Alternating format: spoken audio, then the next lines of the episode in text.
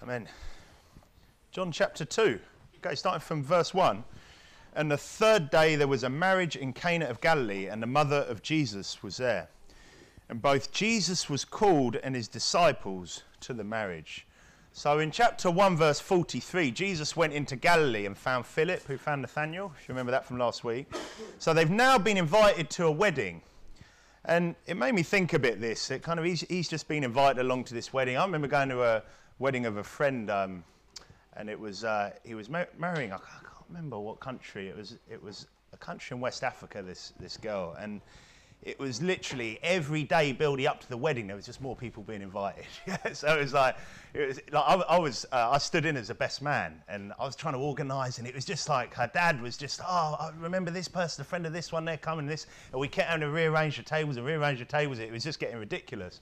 And it kind of makes me think of this a little bit. They kind of turned up and they've just been invited to this wedding as well. And it was probably quite a big wedding, and you know, not a bad way of doing it. I'd imagine that it wasn't sort of a sit down sort of, you know, where everything's set and you've got places and little, you know, how they do in England now, little set places on there, and everyone spends thousands of pounds to have a few select people. But yeah, so I think it's something like that. And anyway, so let's have a look from verse 3. So obviously, you know, John 2, you know, this is abused, this passage, and we're going to have a look at this today. So from verse 3, and when they wanted wine, the mother of Jesus saith unto him, they have no wine. Jesus saith unto a woman, what have I to do with thee? Mine hour is not yet come. His mother saith unto the servants, whatsoever he saith unto you, do it. And there were set there 6 water pots of stone after the manner of the purifying of the Jews, containing 2 or 3 firkins apiece. Jesus saith unto them, fill the water pots with water, and they filled them up to the brim. And he saith unto them, draw out now, and bear unto the governor of the feast, and they bear it. When the ruler of the feast had tasted the water that was made wine, and knew not whence it was, but the servants which drew the water knew, the governor of the feast called the bridegroom, saith unto him, every man at the beginning doth set forth good wine, and when men have well drunk, then that which is worse. But thou hast kept the good wine until now. This beginning of miracles did Jesus in Cana of Galilee, and manifested forth his glory, and his disciples believed on him. And there you have it. According to our worldly, liberal, so-called Christians, Jesus' first miracle was to create a massive booze-up, wasn't it? Jesus, according to many, in fact, probably according to the majority of so-called Christians, Jesus' first miracle was to basically organise and create just a massive booze-up. Yeah, with just litres and litres of wine. After they're already well drunk, just getting stuck in, you know, everyone's just getting wrecked, and Jesus was like, I'm going to start my ministry in style. And this is how they look at it, don't they? And this is what people, then they try and use this passage. And but is that really what happened? Is that really what happened? 2 Timothy 2:15, you don't have to turn, it says, study to show thyself approved unto God, a workman that needeth not to be ashamed, rightly dividing the word of truth. So if there's something that doesn't seem to add up, and this doesn't seem to add up by those standards, does it? God wants us to study, doesn't he? God wants us to study. Then we won't be ashamed when we rightly divide the word of truth, will we? And I'm not talking about rightly dividing so-called dispensations, multiple gospels, special chosen people. I think we spoke about that briefly this morning. And a secret half coming of Jesus where we all get raptured at any minute. And have you heard that, where they try and say they haven't rightly divided the word, and apparently you've got to rightly divide all these different dispensations and gospels and everything else. But that's not what that's talking about, is it? But the mainstream view of this event definitely doesn't add up, does it? A mainstream view, and it is a mainstream view, that Jesus turned up at the wedding and felt the need to get everyone steaming. Because that's basically what they're saying, aren't they? And it is, I mean, I'm laughing, but really it's blasphemous, really, isn't it? And it's absolutely ridiculous. Okay, so some might say, well, maybe it was just merry. He was just, you know, getting merry. What's wrong with that? What's wrong with being merry? Well, should we have a look at the quick facts? So let's look at the facts that are there. So verse 3, it said, and when they wanted wine, the mother of Jesus saith unto him, they have no wine. So in case you're not aware, the word wine refers to both fermented and unfermented wine in the Bible, okay? Unfermented juice. Turn to Genesis 9. So Genesis 9 is the first use of the word wine in the Bible. In Genesis chapter 9, and this is talking about Noah, verse 21, and it says, and he drank of the wine and was drunken, and he was uncovered within his tent. Okay, and we're not going to go into the whole story there, but I think everyone's probably aware of it. But clearly there, that's talking about alcoholic wine, isn't it? Clearly they drank of the wine and was drunken. Okay, that's pretty obvious. But turn to Isaiah 65, Isaiah chapter 65, for an example of it clearly referring to unfermented juice. So Isaiah 65 and verse 8, Isaiah 65, 8, "Thus saith the Lord, as the new wine is found in the cluster, and one saith, destroy it not, for a blessing is in it, so will I do for my servants' sakes, that I may not destroy them all." So this new wine is clearly found in the cluster. That's the cluster of grapes, yeah? Okay, that's clearly not fermented. Now, people might look at that and go, oh, so when it's new wine, okay, so new wine. Well, no, have a look at, well, you and Isaiah, go to chapter 16 now. There it's called new wine, but in Isaiah chapter 16 verse 10, Isaiah 16:10 says, "And gladness is taken away, and joy out of the plentiful field, and in the vineyards there shall be no singing, neither shall there be shouting. The treaders shall tread out no wine in their presses. I have made their vintage shouting to cease." Okay, treading out wine in their presses, you can't tread out alcoholic wine out of a grape.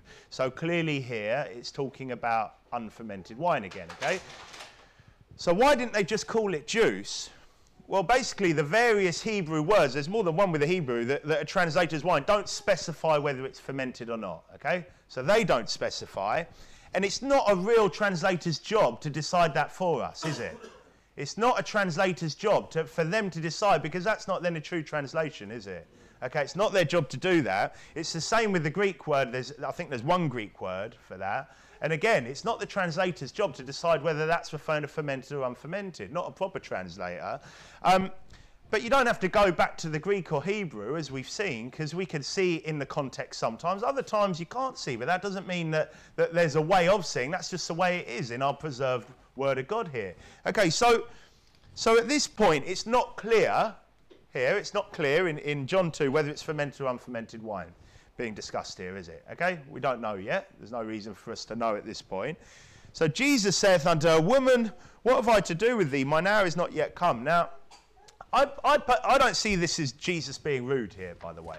So some people look at that and go, wow, Jesus is really talking down to Mary there. Well, in John 19:26, well, up on the cross, and you can look there if you like, he addresses her in the same way, but he says, "When Jesus therefore saw his mother, and the disciple standing by whom he loved, he saith unto his mother, Woman, behold thy son." Okay, so he's addressing her as woman, but this is quite a loving thing here. He's asking the disciple to basically look after his mother.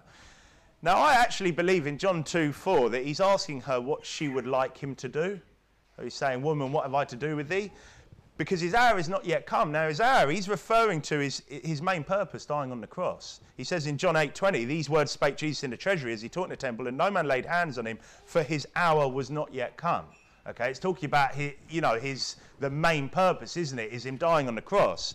So there he's saying to her, "Well, what have I to do with thee?" I think he's saying, "What would you like me to do?" I might be wrong there, but that's how I see that.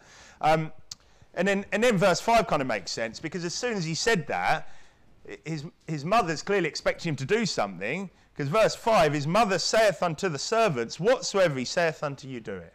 Okay, so straight away she answers, okay, whatsoever he saith unto you, do it. So I think he's saying, what would you like me to do? She says, okay, whatsoever he saith, do it. Now, obviously, remember that Mary knew exactly who he was from when she was visited by the angel Gabriel. So she knows exactly that whatever he saith, do it, yeah? Okay, now verse 6, "And there were set there 6 water pots of stone after the manner of the purifying of the Jews, containing 2 or 3 firkins apiece." Right, these aren't little pots, they're huge, huge barrels. I remember when I lived at a place once in Thailand, and it was... basically they had these huge, huge vats. They were kind of like this sort of size, up to this high, just full of water. That's how you wash yourself. You basically put like a saucepan type thing in it and you pour it over yourself, and that was like a shower, you know. And these are these sorts of size things. A firkin is 8 gallons. Now, there's a bit of debate about this, exactly whether it's, you know, there's a bit of a, and the debate is over litres, really, at the total, but it's approximately 8 gallons, which is approximately around 37 litres. times 2 or 3 is between 74 and 111 litres. 6 of those is a total of between 444 and 666 litres. 666, guys. Number codes. I just like the way that one worked out, so I went with that. But okay, so 440 between that. So and I think it's, I would say it's widely accepted that basically somewhere around 600 litres total seems widely accepted. 600 litres, that's a lot. Okay, 600 litres is a lot. And by the way, Jesus just filled it all up to the brim, didn't he? There was never any suggestion that maybe he couldn't do that again either, could he? But he filled everything up at the time. 600 litres, that's huge. If you think that, you know, a lot of people have maybe the 1.5 litre bottles, But a litre bottle of water, 600. I mean, wine bottles, I think, come between 75 centilitres and a litre. 600 of them. Now, I don't care if you're inviting a lot of people. That is a lot, isn't it? That is a lot. Okay. So Jesus saith unto them, fill the water pots with water. And they filled them up to the brim. That's obviously to the top. Verse 8 says, and he saith unto them, draw out now and bear unto the governor of the feast. And they bear it. Now, the governor of the feast is basically like the head waiter. Okay, he's the guy that's just, he's in charge of the feast. It's not the person that paid for it all, because we see that in the dialogue now. Because when the ruler of the feast had tasted the water that was made wine and knew not whence it was, but the servants which drew the water knew, the governor of the feast called the bridegroom, because it's a bridegroom, obviously, who's putting on the feast. Because he says, we'll see in a second, but basically he didn't know where it come from, did he? The servants knew. He assumed, didn't he, that it was from the bridegroom, okay? So he's assumed it's come from him. Because then we see in verse 10, and saith unto him, every man at the beginning doth set forth good wine, and when men have well drunk, then that which is worse. But thou hast kept the good wine until now. Now here's where those wanting to justify drinking say, see, they give the good wine, and then when people are hammered, yeah, they can't taste the difference when it tastes like vinegar. That's what they're basically saying here. Okay, they've given a good wine, and they've got them wrecked, and now it's like, right, now we'll get out the dirty old stuff. Okay, but let's not miss that he's insinuating that people had well drunk. Well drunk. He didn't say they were well drunk. He said they had well drunk, which is they've already had a good amount, yeah? They've already had a good amount. Now, Jesus has just added another 600 litres. Okay, so they've already drunk a good amount, and he's just added 600 litres to it, okay? It makes no sense if it's alcohol, does it? This makes absolutely no sense if it's alcoholic wine. For example, okay, this is how I think this looks. How about we have a church wedding, and we've got a few church weddings coming up, and they've got a budget for the food and drink. Just say that there was a reception with a budget for the food and drink, okay? They buy some really nice quality juice. And when I'm saying nice quality juice, I mean maybe it's literally just been pressed out by foot. Okay, so I'm not talking about, yeah, it's just the organic stuff, you know, that's been sitting in a bottle for a month or whatever else and chilled and added a bit of ascorbic acid or whatever else. No, I'm saying it's literally just been pressed, yeah? Freshly pressed out. It's taste divine. And not only has it been freshly pressed, but in a country where it was meant to grow and everything else, you know, all the conditions are ripe for it. They've got the best stuff off their best line as well. And say it is grape juice. It doesn't have to be grape juice. It could be another fruit. But let's just say it's just perfect grape juice. It is absolutely brilliant because they said it was the good stuff, didn't they?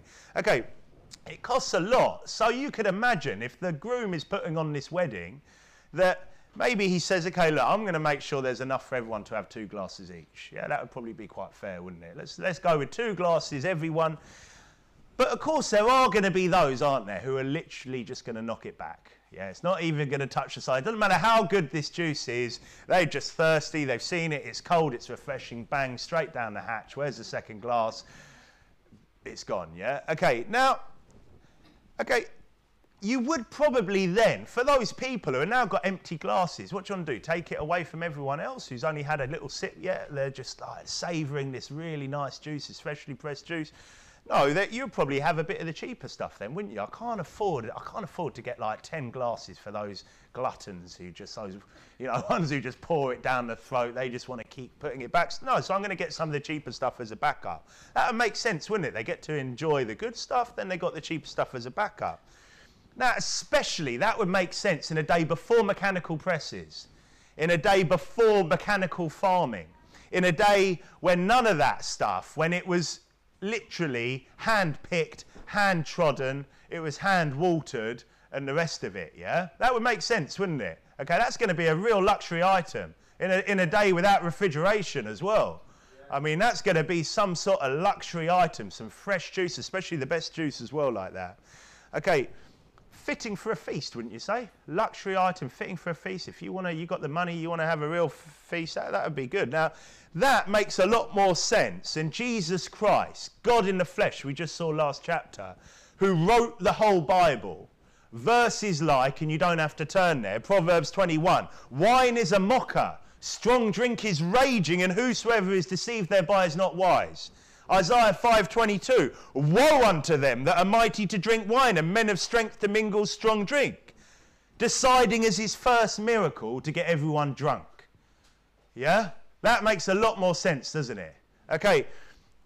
It is bizarre. It's ridiculous. It's crazy how anyone can look at that and go, yeah, that's Jesus Christ coming to have a big old drink up. And really what they're doing, they're justifying their own carnal lust. Yeah.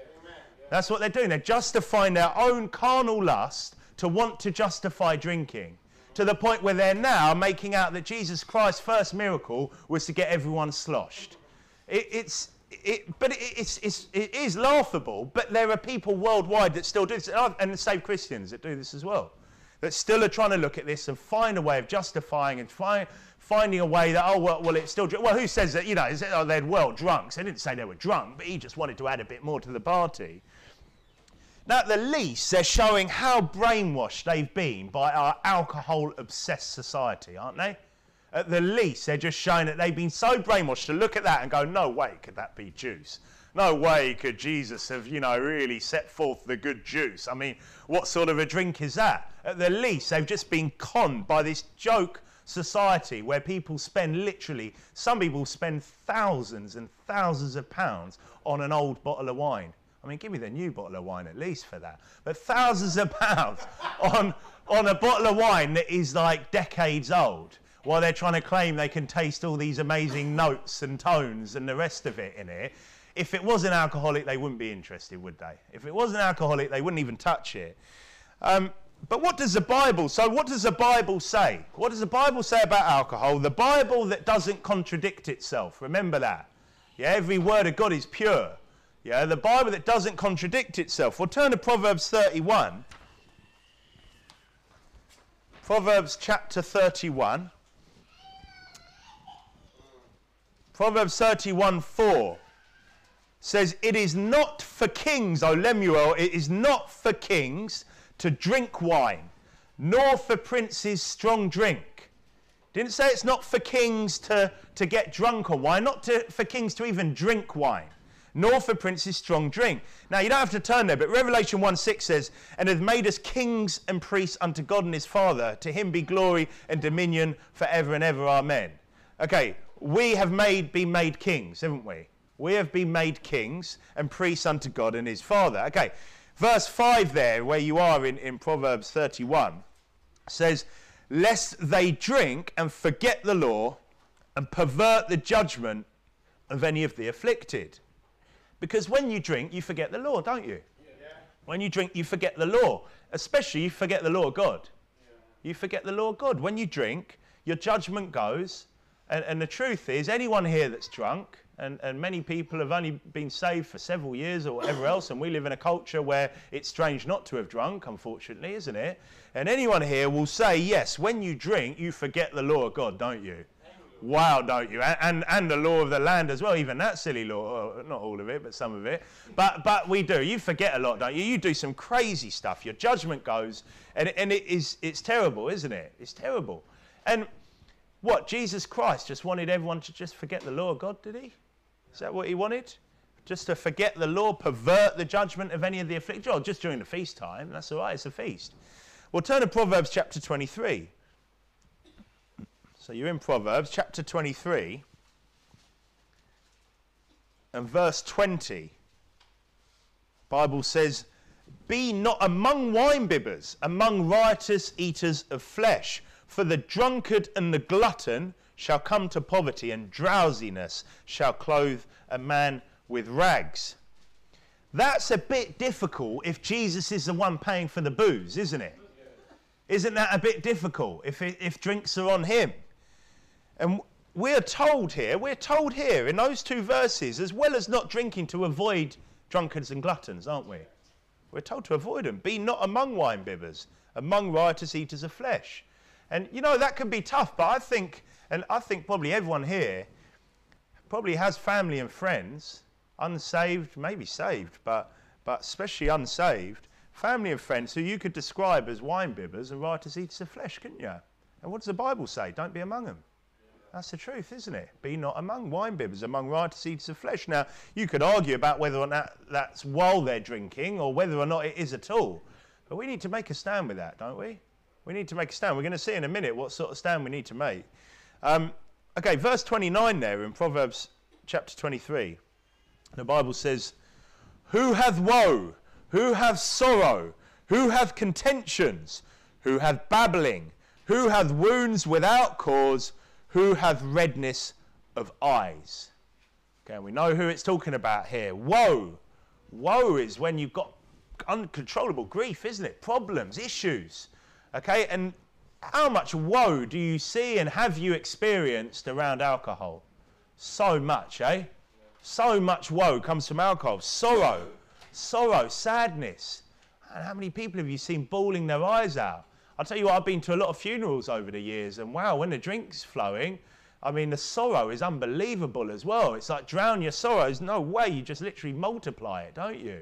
And the rest of it, and the amount of problems, the amount of issues, the amount of heartache, heartbreak, relationships wrecked, ruined because of alcohol.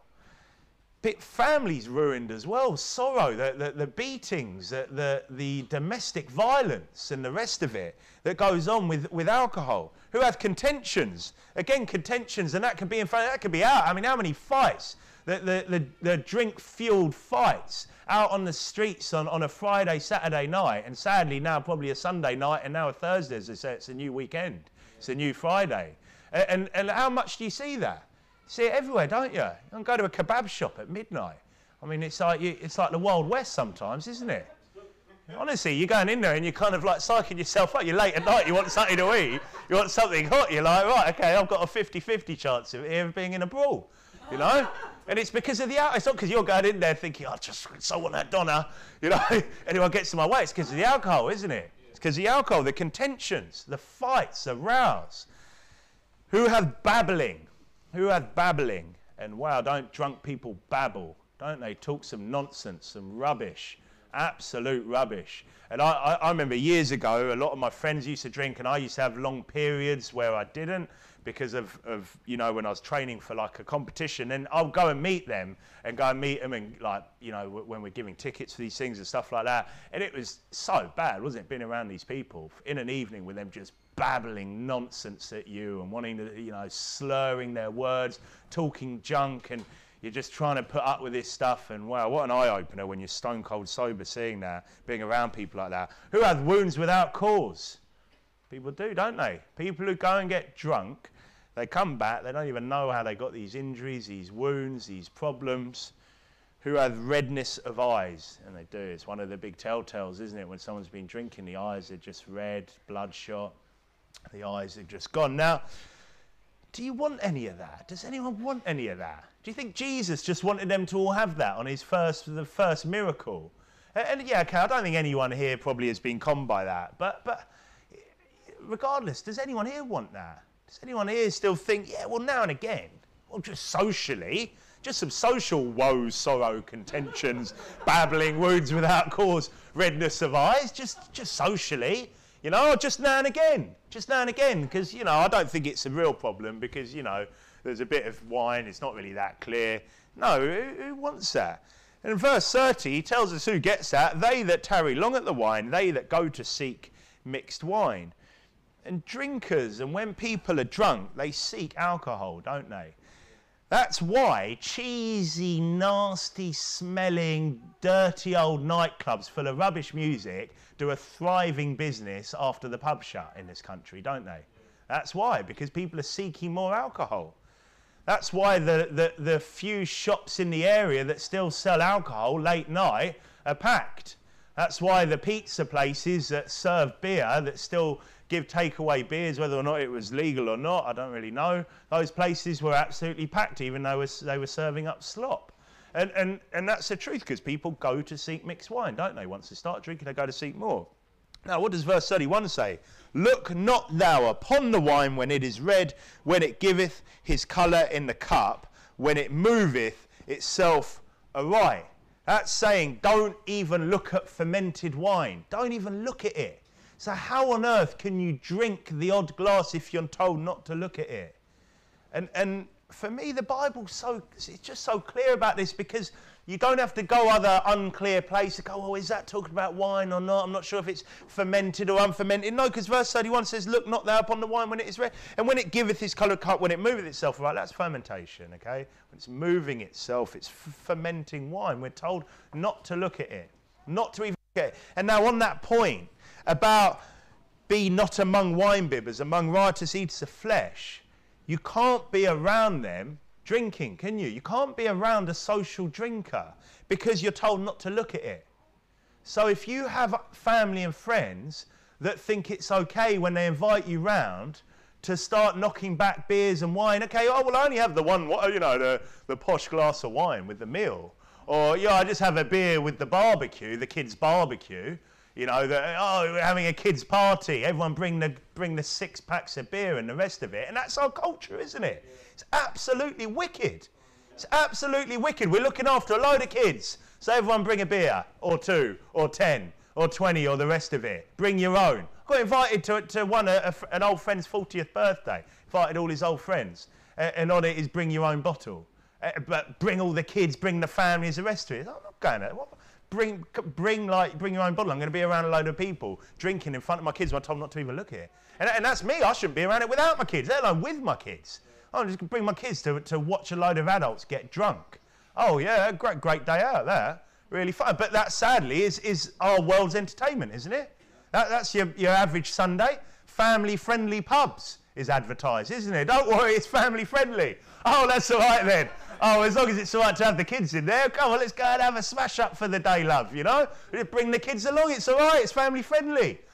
And you know what, that's not just what we would consider drunkards. There are people across this country, football on a Sunday with the family down the pub, isn't it? And if they're not, they're probably drinking at home.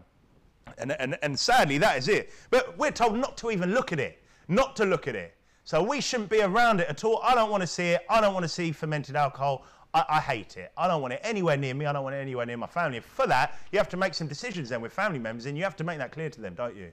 And the thing is, they'll do that for someone who's a recovering alcoholic, won't they? They'll be like, oh, okay, yeah, we better not. Don't worry, we'll get the non-alcoholic beer and the non-alcoholic wine that still has alcohol in it, you know, which is like, why don't you just get the grape juice? You know, get some nice fruit juice. What's wrong with you? You know, but, no, well, they'll do that, won't they?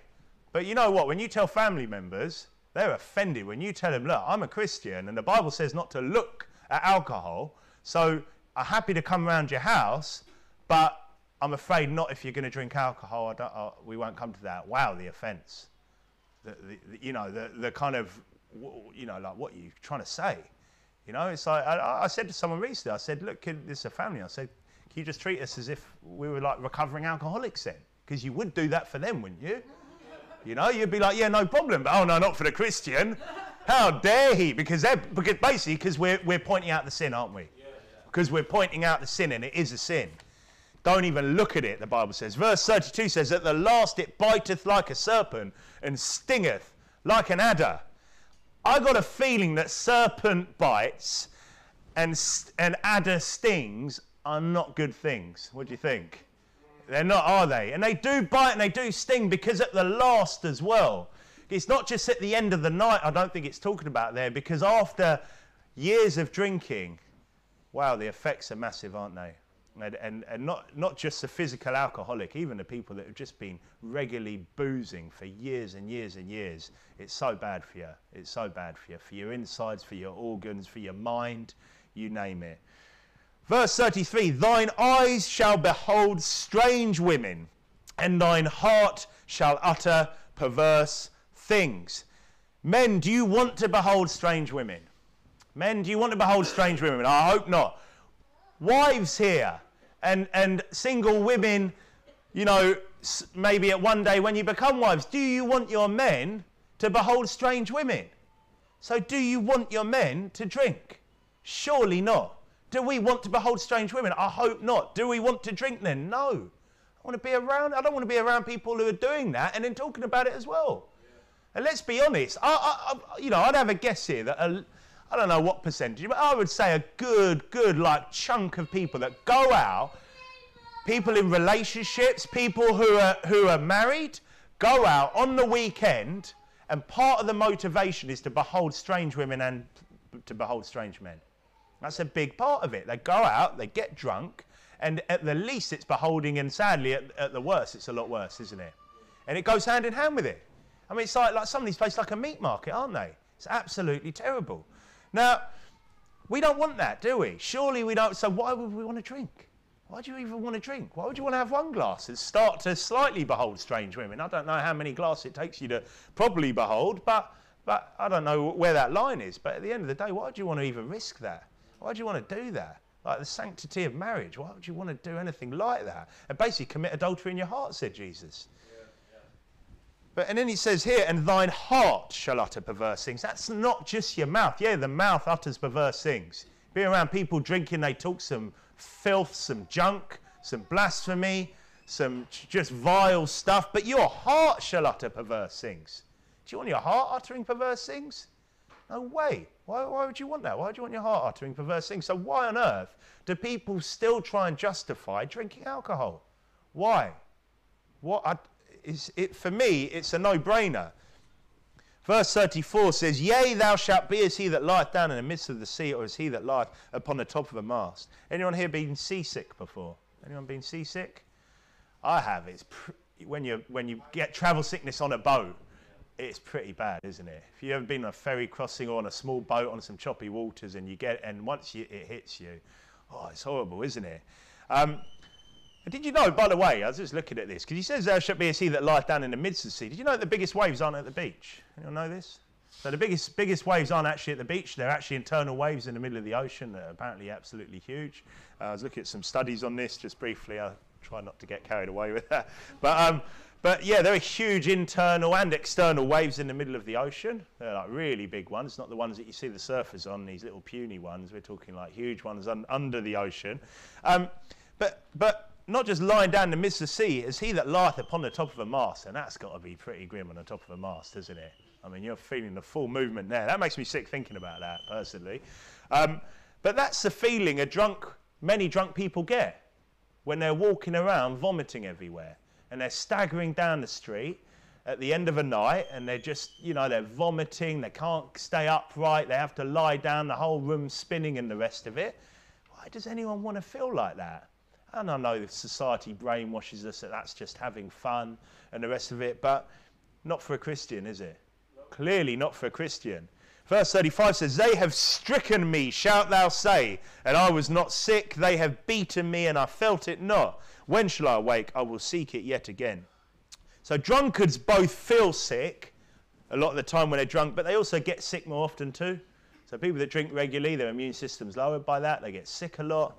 Pretty grim. Fights and beatings as well. There's a lot of them, aren't there? They have beaten me and I felt it not. And that happens a lot. I've seen drunk people literally getting a pasting and they seem to not even feel it. But I'll tell you what, they do in the morning and probably for the next week after, and sadly a lot of time for a long time after, because there are some terrible things that turn out after drunken nights, and it's terrible. And when shall I awake? I will seek it yet again. And how many people say, I'm never drinking ever again? You know, next morning, and it can sometimes take only a few hours a day, not much longer, and they're seeking it again. And that's the truth of it, isn't it? And that passage in Proverbs 23 just says it all. And like I said, I think last time we talked about this I think it was in 1 Corinthians 5. For me, like, that's as far as you really need, your study needs to go, doesn't it? Okay, you can see, right? Wine doesn't necessarily mean alcoholic. You go to Proverbs chapter 23 and it says don't look at it. Okay, and it tells you all the many or some of the many reasons why not. And that's case closed. Okay, but like I said, don't even look at it. Also means take your stand with your drunkard families and friends and anyone else in your life, around your kids, And men, we have a responsibility there, don't we? Don't leave it to your wives to explain it. We have a responsibility as men to explain to family, friends, no, I'm not bringing my wife, I'm not bringing my kids, I'm not coming round myself if you've got alcohol out in front of me. I don't want to see it. I'm told not to look at it, okay? Otherwise, I can't see you. Come round my house, don't bring any alcohol with you, and you've got to make that clear as well. People that literally think you've invited them round, it means bring a bottle. You know, they think that you're going out for a meal when the restaurants are a bit open again. It means, right, let's have a drink. No, no, if you're coming, it's not alcohol. And we have to make that clear, don't we? And like I said, it makes no difference whether it's a sophisticated glass of wine or not. Make a stand. The Bible says don't look at it. It doesn't matter how sophisticated that glass of wine actually is, okay?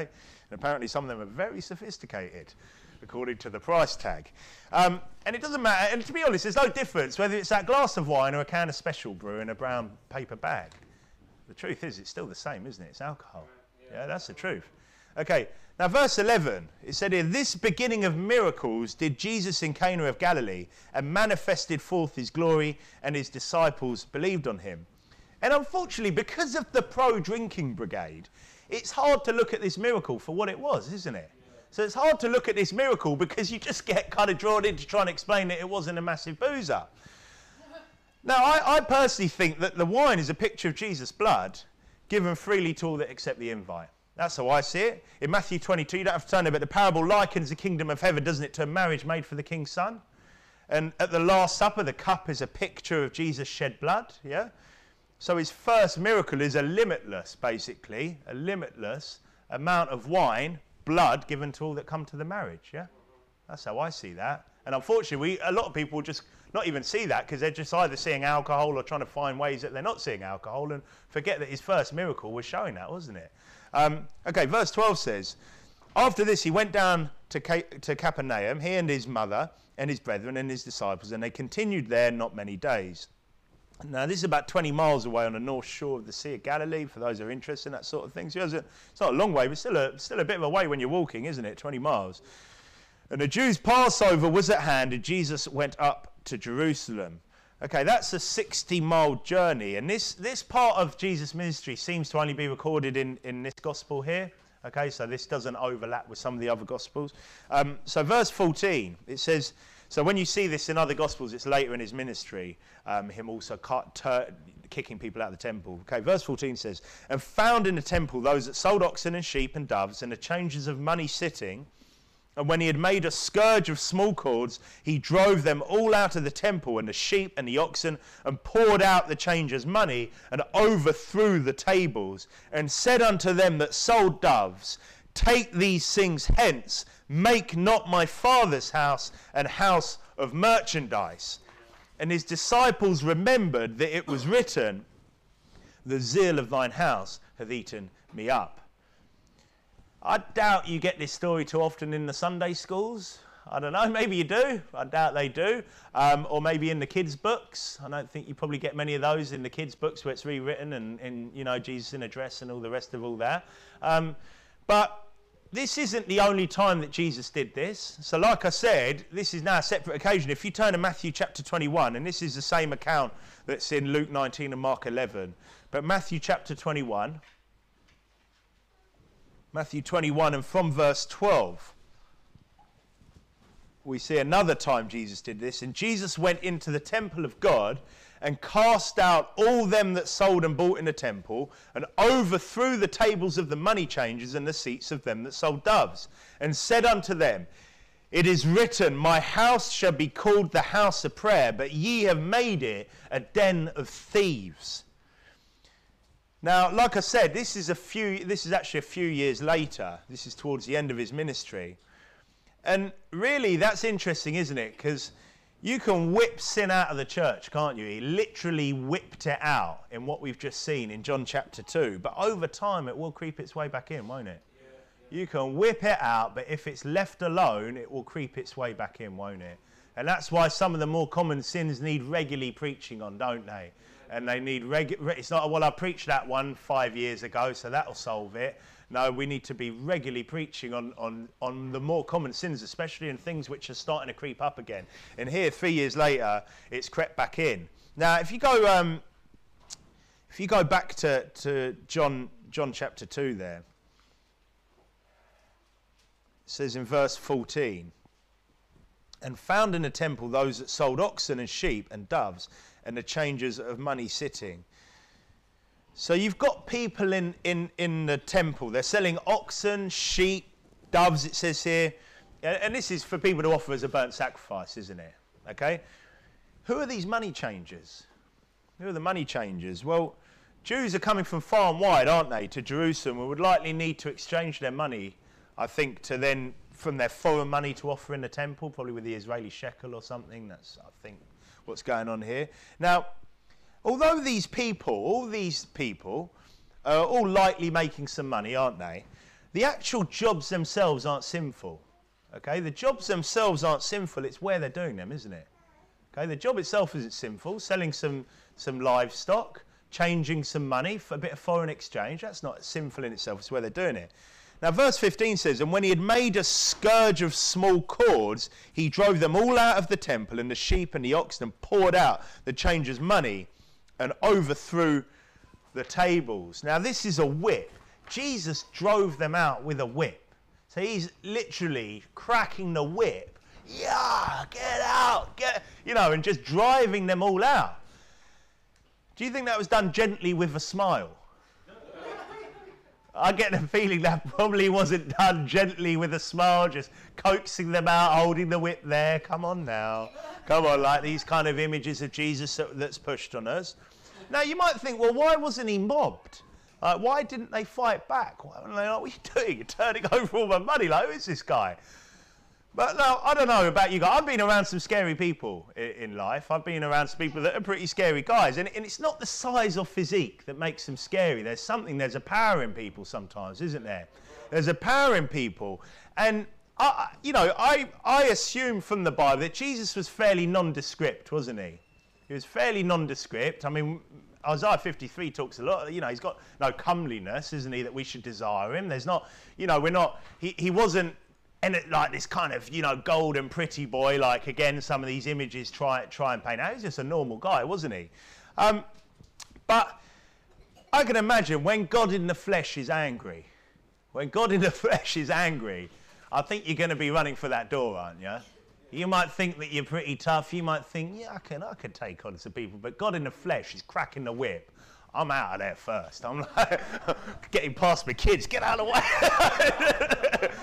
and that's the truth, isn't it? Because, this is, and there is like I was saying, I've seen people before that are quite scary. And there's an aura, isn't there? And especially when someone's angry.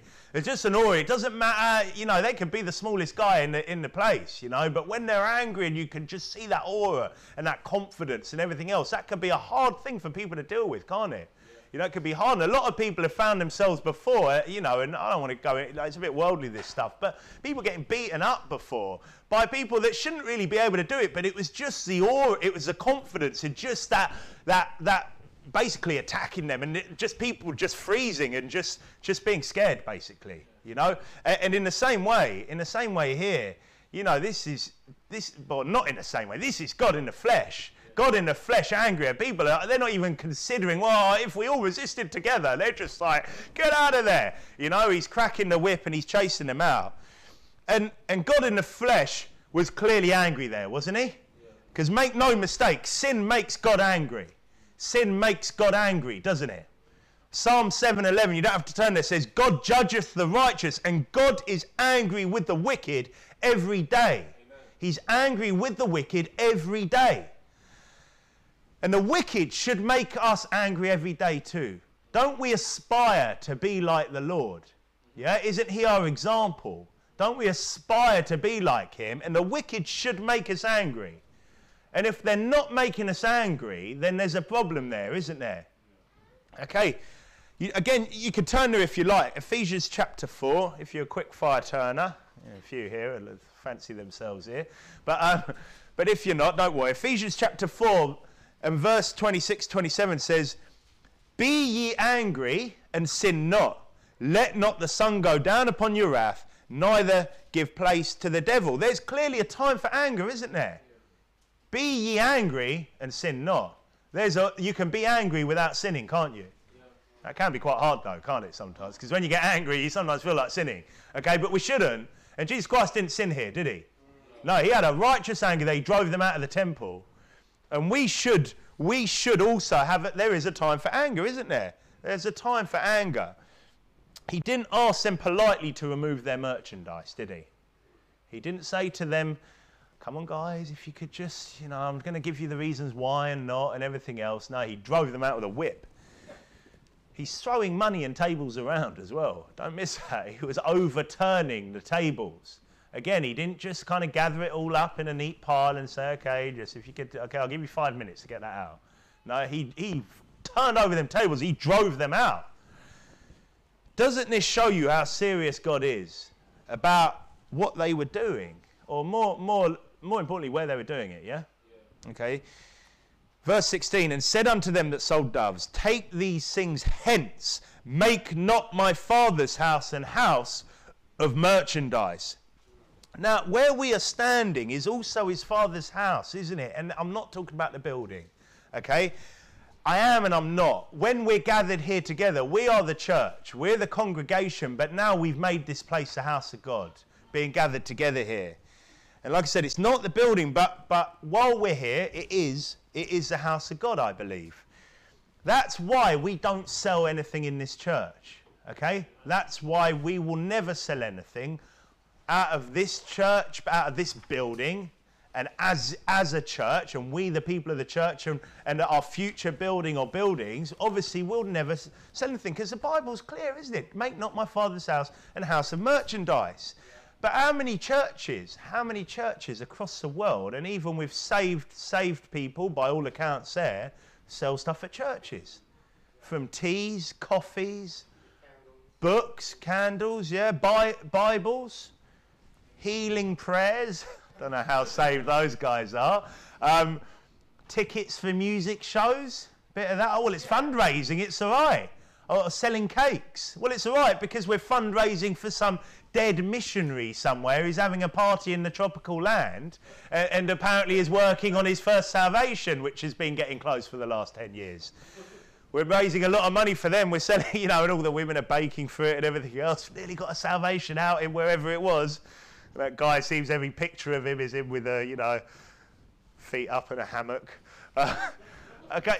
Books in the foyer. Now, I was at a church which, yeah, they claim to believe this. Yeah, this is the first church that I was really involved with.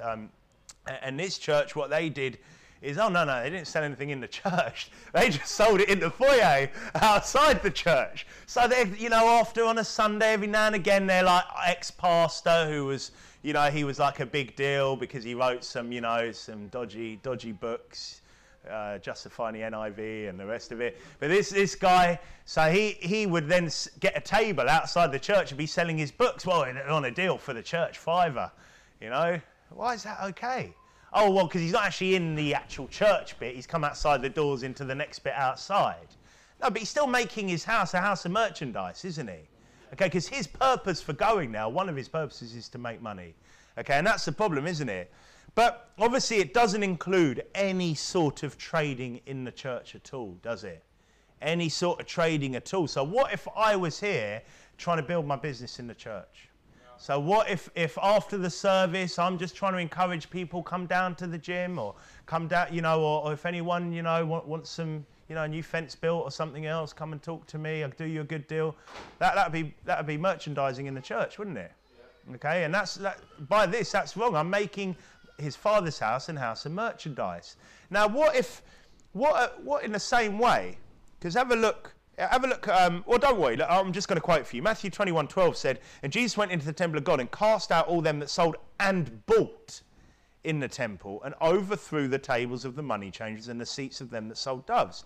So, how about if I'm coming to church looking for a bargain in someone else's business? So, what if I'm trying to instead get someone at church to do me a deal? To do me a deal on whatever service it is that they offer. Oh, could you do me a deal on this? Would you be able to do this on a cheaper rate? Would you be able to come to mine and do this? Or whatever it is that they're offering. Again, I'm making his Father's house a house of merchandise, aren't I? Now, obviously, there's a difference. When there's stuff that needs doing at the church, and sometimes you might have to discuss something, but it's not about trying to make money for people or get a discount or anything else. But the truth is, none of us should be coming here with that motivation, should we? None of us should be coming here with a motivation to try, even if it's trying to find an employee at the church or an employer or the rest of it. Don't talk about it at church. Just don't talk about it. And sometimes you might forget. You might slip into it. We're at church, we're chatting about stuff. You might be chatting about your business a bit, talking about work, and then something comes up. But that's where hopefully it's not rude to just go, oh, let's talk about this another day, I'll give you a call. Yeah, I'll talk about you, or we meet up if it's something you want to talk about. And then done, yeah? Yeah. Don't deal with it at church. You make his father's house merchandise, because then we just stick to the clear command there, right? Yeah. Okay, because God takes it seriously, doesn't he? God clearly takes it seriously here. I mean, that's serious. He's not, well, I'm not sure. He's taking it seriously. Verse 17, it said, and his disciples remembered that it was written, the zeal of thine house hath eaten me up. Now, it's from Psalm 69. You don't have to turn there. But the zeal of God's house should eat us up too, shouldn't it? The zeal of God's house should eat us up. And it's not just talking about merchandise. The zeal of his house. Now, zeal is a passion and eagerness. It gives a picture of being all-encompassing and overwhelming you. And so I talked a bit about that, about wanting to attend church last week. Probably talked a lot about that, actually, last week in the morning. But if the zeal of God's house eats us up, yeah, or at least we know that it eats him up, then I would say that we would treat the place where we meet with respect, wouldn't we? You would say that. If the zeal of his house eats us up, we should treat, therefore, the place where we meet with respect, yeah? Because while we're here, it's a house of God. Okay, now, like I said, yes, it's a people, it's a congregation, it's a church. We are the church. But while we're here, I see this place as a house of God. Now, have a think about this, yeah? I'm pretty sure that if we went to some stained glass windowed, high ceilinged, Gothic style false church, say for, I don't know, a wedding or something like that, we'd probably all treat that building with a bit of respect, wouldn't we? I bet we would. We shouldn't, really, but we would. So I'm sure if we were, you know, it's someone you know, some family member's wedding, and you've gone along there and you're in that, you know, that quiet, dead, you can almost smell the dead men's bones in it, can't you? You know, like stained glass windows, a lot of it. But you'd still, there's something about it that would make you treat it with respect, yeah? And really, it's something worldly that makes you treat it with respect, truthfully, isn't it? Okay, because it's not because it's a house of God, because it ain't a house of God. Okay. And it's not even close, is it, in his eyes, to being a house of God? I think those candlesticks were probably never there in the first place, you know? Let alone having melted down. I mean, most of these places, I don't think they ever had the candlestick there. Now, look, I get it with this place. This building went from being somewhere that we met for soul-winning marathons, and then it slowly went to Saturdays, which wasn't officially church. And then eventually, you know, we went to being a church, didn't we, here? Okay, and then suddenly we became a church, 14th of February. Praise God that we never have to celebrate Valentine's Day again. It's church anniversary celebration. All you men, I hope I've saved you all a few quid there. But, yeah, So basically, that is the big day, 14th of February, and we just suddenly became a church, didn't we? And in my mind was, look, once we're in a new building, because we know this place is going to be torn down, okay? We know that, don't we? I don't think anyone here is not aware of that. This place is going to be torn down. We know it's temporary. In my mind was, once we're in a new building, we'll get stricter, okay? We'll get stricter on some do's and don'ts and everything else, because while we're here, it's a house of God. When we're in a new building, it's going to be the house of God. But reading this verse convicted me that I was wrong, okay? Reading this verse convicted me that I was wrong. Because in my mind was, oh, okay, well, when we get to the new building, it doesn't really matter what happens here so much. We want to keep it in order. But really, I was wrong about that, because I think the zeal of his house should have been eating me up, and this place, I think, becomes a house of God when we're here. Therefore, how we behave here is important, isn't it? How we behave in this church is important. Because like I said, if we're invited to a nice-looking false church, I'm sure the kids wouldn't be running up and down that church, would they? I bet they wouldn't. I bet we'd be a bit tighter about that. the blinds wouldn't be getting literally ripped off the windows, would they? And I mean, half those blinds would literally be ripped off the windows. Now, again, I'm not saying anyone's necessarily doing that on purpose. I hope not.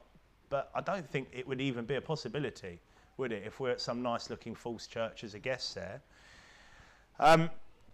Holes wouldn't be made by little fingers in chairs. Okay, some of the backs of these chairs have started developing bigger holes. Okay, little fingers wouldn't be making holes in chairs. And don't worry, I'm not just going to hit on the kids the whole time, kids, if you're feeling a little bit sheepish here, especially those of you with the little fingers that would be making those holes. Kids wouldn't be walking around and eating in the church, especially in this area, especially, I don't think, and dropping food everywhere and no one seeming to really notice or anything else. I bet in a false church you'd be picking it straight up after you, wouldn't you? You'd be watching that kid, what are you doing? You wouldn't be letting them eat round there. I bet food would be getting picked up off the high chairs, the chairs and the floor, wouldn't it? I don't think people would just, hey, ho, someone, you know, cleaning fairy will do it. No, it doesn't matter. I bet people would be keeping an eye, wouldn't they? That's the truth. And again, I'm not just picking on parents here. I think all of us have probably been guilty of this. The false church probably wouldn't be left with literal rubbish on the chairs and floors at the end of a Sunday, okay? I bet it wouldn't be left with literally empty bottles, just screwed up, drawn over bulletins and the rest of that. Wouldn't just be littered all over the church to be picked up at the end. I don't think so. Adults probably wouldn't just walk into the church kitchen, make a tea or coffee and just leave dirty cafetières, cups in the kitchen, strewn around the church. I don't think that would happen at a false church, would it? If you were a guest at a false church, I don't think it would. Mugs and glasses all over the church and the rest of it. No one would just be helping themselves to just whole bottles of the church's water, milk, you name it. Just taking it home, just having that in the day or whatever else. I don't reckon that would happen. I can't see that happening if you're a guest in a church. And we are guests here, to be honest. You know, at the end of the day, Pastor Thompson's our pastor. It's his church. Now, whether or not we're being gifted this building, this is a house of God, isn't it? We'd have some respect for it. The toilets wouldn't have literal piss, sometimes all over the seats, which they do, because I sometimes have to clean it. The floor, all over the floor, toilet tissue strewn about. Wouldn't we at another place, wouldn't we go in as parents after, make sure, be careful for that? I know that's not always easy. Kids wouldn't be putting literal food-covered hands all over the old pipe organ there, would they? You know, going up to that Church of England pipe organ and just having a little play on it and everything else. And I've had to clean the old piano, especially a couple of times. Have to have a cover put on it now. People would try their utmost to turn up the service on time, wouldn't they? I mean, their literal utmost to turn up on time and have respect for the house of God, no? And look, we've all been guilty of this, okay? And I know it's gone a bit quiet. I know there's not many amens now. Amen. Oh, okay. He's going to hit on me in a minute. But that's the truth, isn't it? And we've all been guilty of this, okay? Every single person here, like I said, I think I should have been on this earlier. And it's been hard with that transition from that soul-winning area, from that area that we just met, and it was kind of like free-for-all, to then going to a church and getting those things in place. And like I said, we are moving to a new building, but it's not really the point, is it? It's not really the point. The zeal of thine house hath eaten me up, and I think we should have all felt like that, and I think we should all feel like that, shouldn't we? And it wouldn't matter if we were meeting in a tin shack somewhere. We should all have respect for the area. We should have respect for the place. It becomes a house of God while we're in here. And I think we should try it. Now, it is hard. I understand that it is hard with kids, yeah? And it's hard, you know, for me, I can't keep an eye on my kids the whole time. It's hard with my wife, with younger kids, older kids. And it can be hard, and it's hard for everyone here, I'm sure, with kids. And you want to be able to chat and fellowship and not literally just follow them around with a wet wipe, you know? Because it can sometimes feel like that. But the truth is, I think, I'm probably positive that if we were at a more stately home-type church, we would do. And does it really change? Does it really matter? Do we want people to come in here and, okay, yeah, look, we could paint the place and stuff. We're not going to. We're out soon. But on top of that, we don't want the place to be extra trashed as well, do we? I'm sure we don't, you know? And at the same time, like I said, it's, while we're in it, it's God's house. So I don't think it should be. So like I said, when I read that verse, it made me think about that a little bit. And, you know, sorry to get on you guys, but, you know, it's all of us, everyone here. And I think that we should just do our best when we're in here, have respect for the place. Right, verse 18 says, Then answered the Jews and said unto him, What sign showest thou unto us, seeing that thou doest these things? Jesus answered and said unto them, Destroy this temple, and in 3 days I will raise it up. Then said the Jews, 46 years was this temple in building, and wilt thou rear it up in 3 days? But he spake of the temple of his body. When therefore he is risen from the dead, his disciples remembered that he said this unto them, and they believed the scripture and the word which Jesus had said. Okay, so verse 18, Then answered Jesus, said unto him, What sign showest thou unto us, seeing that thou doest these things? Turn to Matthew 12 for a similar dialogue. So Matthew chapter 12, and from verse 38, and this is later in Jesus' ministry. This isn't like I said, the same time. Then certain of the scribes and of the Pharisees answered, saying, Master, we would see a sign from thee. Verse 39, But he answered and said unto them, An evil and adulterous generation seeketh after a sign, and there shall no sign be given to it, but the sign of the prophet Jonas. So why evil and adulterous? Because they'd already rejected God, hadn't they?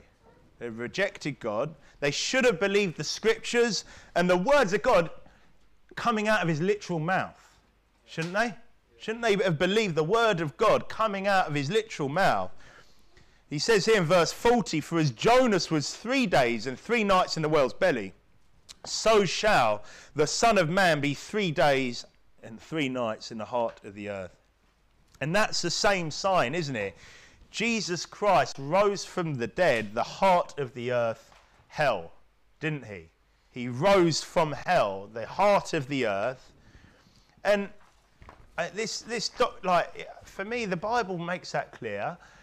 And it's hit a lot, this. I got accused a while back, I think I said this before, or at least, you know, it was kind of that passive-aggressive accusation, just telling me that it's Catholic doctrine. It's the Roman Catholics, and this was a pastor that I was at the church. I didn't want to offend him. I just kept my mouth shut. But apparently, it's Catholic doctrine because that's what the Catholics believe, that he burnt in hell. I don't know if you've noticed when you're giving the gospel, when you're preaching it to the Catholics, they have no problem with this at all. Okay, but the Catholics also believe that he was nailed to the cross, didn't they? Mm-hmm. Does that mean that was Catholic doctrine? I mean, you can find similarities in many false versions of Christianity, and that doesn't now discredit the clear doctrine from the Bible because some false religion believes it. Now, for me, and we'll look at it, we see it again in a second, but for me it's clear, isn't it? He paid for our sins, he died, and when we talk about death, when we preach death, and all these people are going to preach it, aren't they? The wages of sin is death, that's in hell as well. And it's not that it's Catholic doctrine, it's from the Bible, and at least the Catholics, it's like if you, if you've got a bullseye and you shut your eyes and keep prodding, eventually you're going to get it. The Catholics got this bit right. They don't seem to understand the rest of the Bible, but they got this bit right. John 2:19, Jesus answered and said unto them, Destroy this temple, and in 3 days I will raise it up. He said, Destroy this temple, I will raise it up. Okay, and just as a little example, what we were talking about earlier, turn to Matthew 26 and verse 60. Matthew 26:60. And these are false witnesses. It says, so they sought false witnesses, yeah. But found none, verse 60. Yea, though many false witnesses came, yet found they none. At the last came 2 false witnesses and said, This fellow said, I am able to destroy the temple of God and to build it in 3 days. So a little change here and there, and a false witness can sound a bit more convincing, can't they? A little change there. He said, Destroy this temple, in 3 days I will raise it up. They changed it to, I am able to destroy the temple of God and to build it in 3 days. Anyway, back to John 2. Verse 20 says, Then said the Jews, 46 years was this temple in building, and wilt thou rear it up in 3 days? But he spake of the temple of his body. And of course, our bodies are now temples of the Holy Ghost too. We quoted this earlier just quickly. 1 Corinthians 6:19 says, What know ye not, that your body is a temple of the Holy Ghost, which is in you, which ye have of God, and ye are not your own. So he's clearly talking about his body being the temple there. Verse 22 in John 2 says, When therefore he was risen from the dead, his disciples remembered that he had said this unto them, and they believed the scripture and the word which Jesus had said. So which scripture here did they also believe? I think it's probably Psalm 16, verse 10, which says, "For thou wilt not leave my soul in hell, neither wilt thou suffer thine Holy One to see corruption." And that's Psalm 16:10. "For thou wilt not leave my soul in hell," which is expanded upon in Acts 2. Why is this so hard for people to accept? Why is it so hard for people to accept that? Why does it become apparently a heresy to believe what the Bible says? Verse 23, "Now when he was in Jerusalem at the Passover and the feast day, many believed in his name when they saw the miracles which he did." As it's miracles plural. So other than the water to wine, there isn't another miracle recorded at this point. Now they're mentioned by Nicodemus in the next chapter, and the Galileans are aware in the following one of the miracles that he's done and signs that he done. But why are they not mentioned? Well, the last verse of this gospel, John chapter 21 and verse 25, says, "And there are also many other things which Jesus did, the which if they should be written every one, I suppose that even the world itself could not contain the books that should be written. Amen." Okay, so Jesus did many, many things, didn't he? And it's easy to look at the Gospels and just think that's all he did. And no, he did many, many things. And even at this point, he's already doing many miracles, which aren't recorded here. But verse 23, notice it said, see, it said here, "Many believed in his name." Many believed in his name. And it's as simple as believing in his name, isn't it? "To them gave he power to become the sons of God, even to them that believe in his name, on his name." Now, but not many followed him, did they? Many believed, but as we saw in Acts, in the upper room, it's like 126, I think, isn't it? Okay, not many at least stayed following him, but many believed in his name. And this in John is, and I'll highlight this as we go through John, this is one of the many places where it says many people believed on his name, and many believed, and many believed. It's constantly talking about many. Verse 24 says, "But Jesus did not commit himself unto them, because he knew all men, and needed not that any should testify of man, for he knew what was in man." So basically, Jesus didn't give himself or entrust himself to them, or basically trust them, okay? Because he knew all men, and that's the wickedness that is, isn't it? Jesus knew all men. He didn't need someone to tell him. It's saying, and didn't need not that any man that any should testify of man. He didn't need someone to tell him that. He's God. He knew what was in man, didn't he? He knew what was in man. He knew how wicked they were. He knew the ones that would believe and wouldn't believe. John 6:64 says, "But there are some of you that believe not. For Jesus knew from the beginning who they were that believed not and who should betray him." Jesus knew. Jesus knew. Jesus knows. Jesus knows those that believe not. He knows the Judases. And whether saved or not, and Judas or not here, because he's talking, obviously he's saying he didn't trust these people. We're all still sinners. So whether they are or not, we're all sinners, aren't we? And being a church-going Christian doesn't suddenly make everyone trustworthy, okay? And that's something we need to remember, okay? And again, I'm not saying, right, don't trust anyone in the church. In a way, don't 100% trust anyone, no, because we're all sinners. We're all people. We'll always let people down, won't we? We will, in one way or another, okay? And I'm not saying everyone here is just dishonest and trying to get one over on each other. But just because we go to church, just because we're saved, just because we want to live for God, it doesn't suddenly make us these perfect people, does it? Doesn't suddenly make us people that can't do a thing wrong. And we need to be aware of that. We need to be aware that, no, look, and that's in many ways. That includes, and again, I'm not trying to, I did talk about this a couple of weeks ago. That means, with our kids, we want to be careful with many things. With sensitive parts of our lives and other things, it's they're another Christian. Let's just start, divulging everything and trusting them to look after my children. I met them a couple of weeks ago. They go to church, and that happens at churches. But that happens in pretty much every church creche and Sunday school across this country, doesn't it? That you literally turned up at church, now drop your kids off. Oh, well, it's a Christian.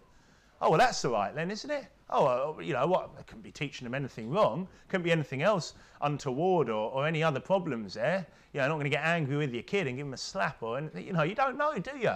You don't know. And Jesus knew, though. And Jesus knows, doesn't he? He knows what's in us. He knows. But regardless of that, we should still all love each other, shouldn't we? So yeah, we shouldn't be here just suspecting everyone. That one would give my child a slap if they had a chance, and that one's probably a weirdo. And that, no, we shouldn't be like that, should we? We should love each other. We should all love each other. But like I say, but we don't need to then elevate ourselves like we're somehow these superior people, because I bet people from the world you wouldn't necessarily trust how you do your brothers and sisters in Christ here. And we're no better than these people. Yeah, we're trying to live for God, but we get it wrong a lot, don't we? But at least, hopefully, no one here still thinks that the Bible advocates drinking or buying and selling in the church. Yeah, and at the least, hopefully, we've got some people here that aren't going to be drunkards, like the rest of the world, sadly, or at least this country. On that, let's pray. Father, I thank you for your word. Thank you for that chapter, which just helps us to, gives us a prompt to look again at this doctrine, which is important in a country like this, a country which where alcohol is just on every turn and seems to be in almost every household, sadly. A country where it's so pushed and promoted on us to the point where it starts distorting our view of the Bible because we want to see it through the world's eyes. Help us to just see clearly. Help, if anyone here has trouble with that, has a problem with that part of their life, help them to be convicted by this. Give them the strength that they need, please, Lord, to get that wicked invention, alcohol, out of their lives, out of all of our lives, so we don't have to look at it. Help us to just be convicted about the buying and selling. Help us not to slip back into those ways where we start talking business or anything else at church. And help us to take the house of God seriously. And while we meet here, it's a house of God. Help us to respect it. Help us all to take that seriously, not just here, but also when we move to our new building as well. And help us now with our week going forward. Please bless our week. Please just be with us all. Guide us safely home and back here tomorrow. In Jesus' name, next week. And in Jesus' name we pray. Amen.